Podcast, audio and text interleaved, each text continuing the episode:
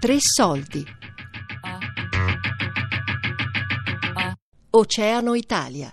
Le imprese del navigatore Alex Carozzo. Di Fabio Fiori e Alessandro Scillitani.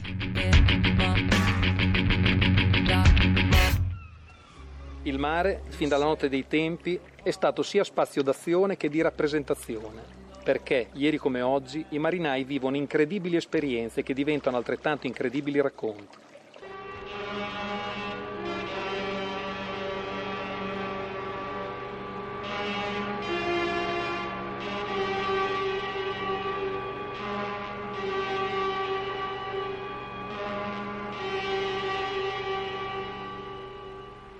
La grande onda portava Ulisse qua e là per i flutti. E come quando in autunno Borea disperde le spine del cardo per la pianura e fitte si attaccano le une alle altre, così per il mare i venti portavano la zattera.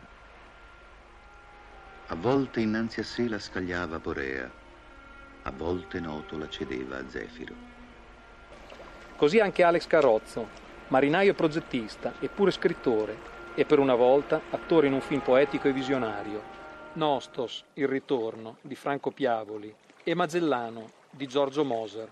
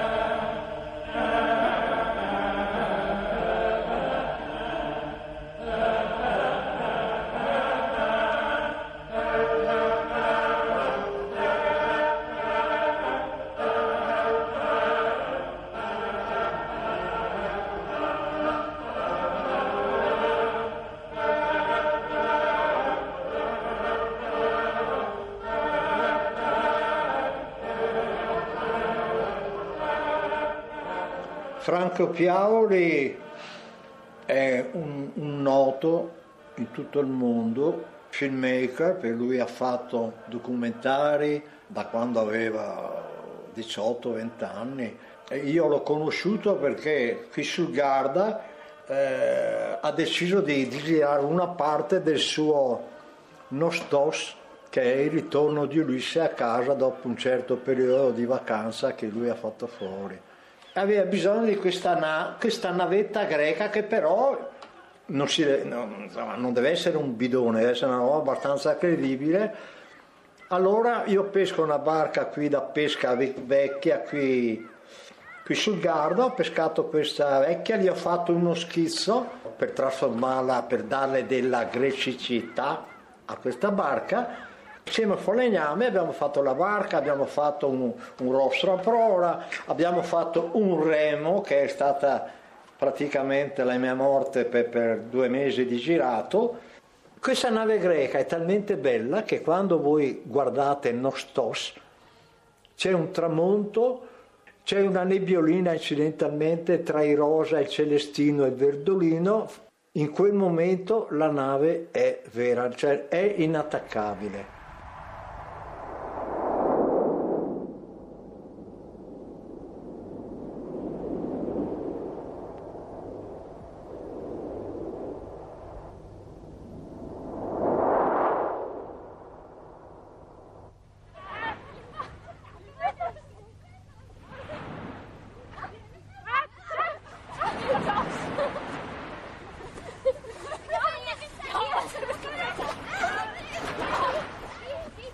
con, eh, col Piave abbiamo girato questa storia di Ulisse che ha con, eh, con, un attore professionista che è in mezzogiorno, bravissimo e, e, che ha dato finalmente c'è un Ulisse che si vede non proprio al cinema, si vede un Ulisse anche che va a Scolli qui sul Garda e, e quindi un Ulisse forse leggermente più, più vero, meno mitico. Io facevo il timoniere, per cui dopo io mi sono fatto delle, delle sofferenze con questo remo il cui girone, l'impugnatura era grossa così, e però si riusciva a governare sotto vela benissimo.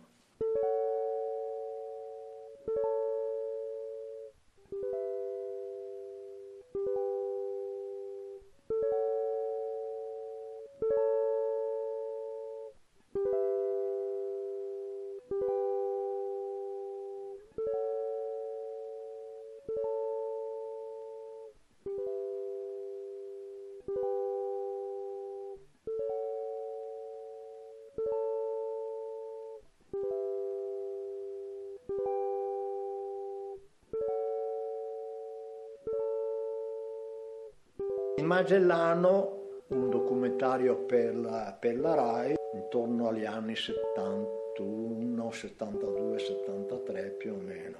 Giorgio Mose, regista RAI, uno dei primissimi ad andare in Amazzonia, andare in Brasile per quei primissimi documentari sulla natura che poi eh, andranno a finire nelle mani di Quilici, dei grandissimi documentaristi. Io con lui farò il Magellano eh, gireremo sul gancio americano qui, su Guadalquivir, a Siviglia, qui Mediterraneo, poi andremo a Rio, andremo a Buenos Aires, andremo nello stretto di Magellano dove per poco lasciamo la pelle tutti con un eh, biplano e quindi abbiamo girato e poi alle Filippine dove finalmente Magellano muore io mi rompo tre costole durante un incidente balordissimo che la truppa ha eh, su una strada lì nelle Filippine. Farò il Magellano che muore sulla spiaggia eh, con questa corazza eh, di finto argento e dopo comunque è stata un, come dire, io non, io non, faccio l'attore, non sono un attore, faccio il carrozzo che va sulle barche, fa un po' il Magellano, fa un po' questo, fa un po' l'altro.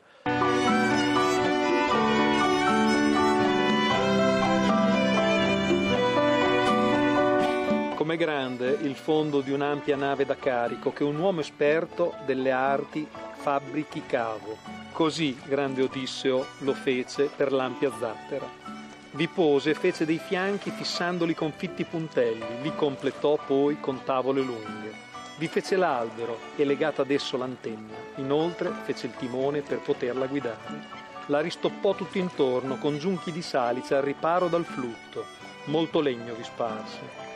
Calipso, chiara fra le dee, portò intanto dei teli per fare le vele, ed egli fece bene anche quelle legò in essa le sarti e le drizze e le scotte, poi per mezzo di stanghe la trasse nel mare lucente. Era già il quarto giorno e tutto egli aveva finito. Al quinto la chiara Calipso lo fece partire dall'isola, dopo averlo coperto di vesti odorose e lavato.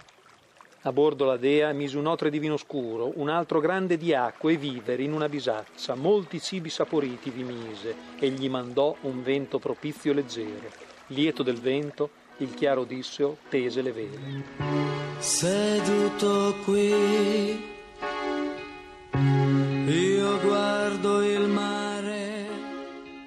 Nel 1990 Alex Carozzo decide di rimettersi in gioco, di riavventurarsi in oceano con una microbarca di fortuna, non progettata e costruita da lui, ma ritrovata in una discarica e riattata con mezzi poverissimi.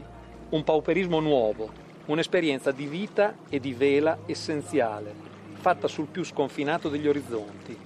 Zen Time chiama la barca, una scialuppa di salvataggio di vetroresina, lunga 6 metri e armata con una randa aurica e due fiocchi. Si mette sulla scia di Cristoforo Colombo, dalle isole Canarie all'isola di San Salvador.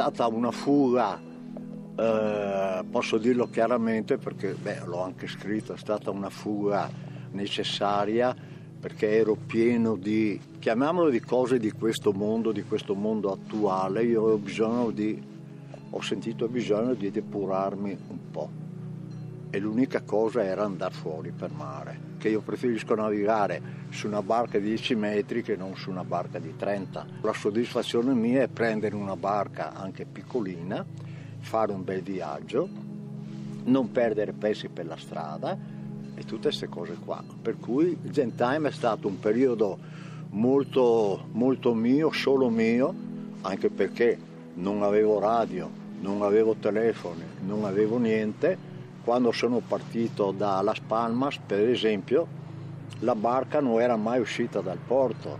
L'ho presa da un campo di rottami, l'ho attrezzata con il minimo necessario.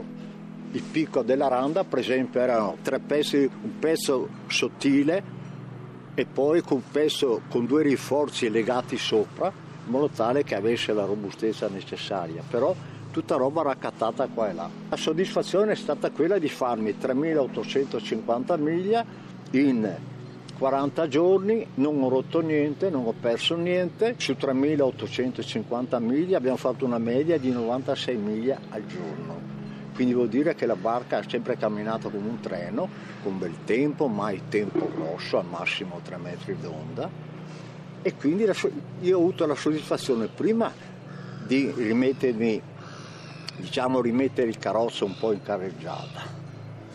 E poi quella di avere questo barchino che era una vasca da bagno e ha fatto, ha fatto un regattone per i fatti suoi.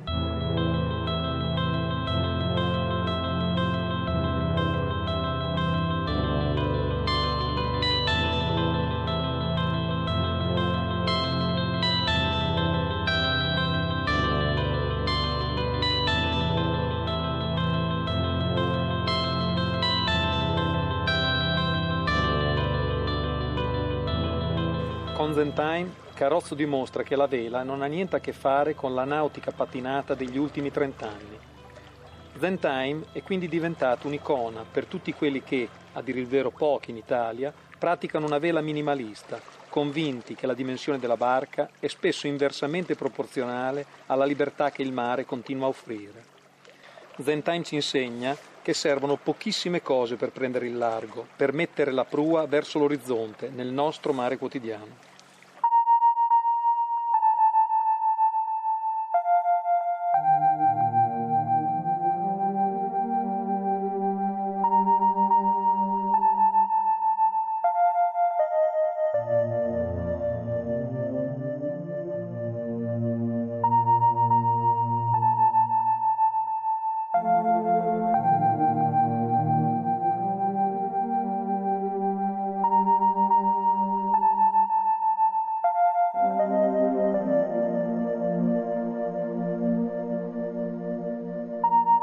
Da Las Palmas fino a San Salvador. Somiglia alla rotta di Colombo, però Colombo ha tenuto il ponente perché vediamo dove, cosa trovo. Mentre io sapevo benissimo sia dove era San Salvador, sapevo che andando giù a sud gli Alisei erano parecchio più forti e quindi mi sono, sono andato molto a sud rispetto alla rotta colombiana e quindi ho trovato vento fresco e la barca ha camminato come un treno per 40 giorni e quindi è stato un periodo di tempo di zen. È una cosa tra me, la vasca da bagno che navigava come un treno, il mare che c'era in giro, io che cucinavo su un fornelletto di quelli da camping con la bomboletta, quella piccolissima, e però è stato un periodo molto soddisfacente per me anche come navigatore perché come al solito avevo il sestante, avevo due orologi, una radio che mi dava lo stop orario per vedere se gli orologi erano esatti e due o tre carte e basta. E questa è l'essenza della navigazione per me.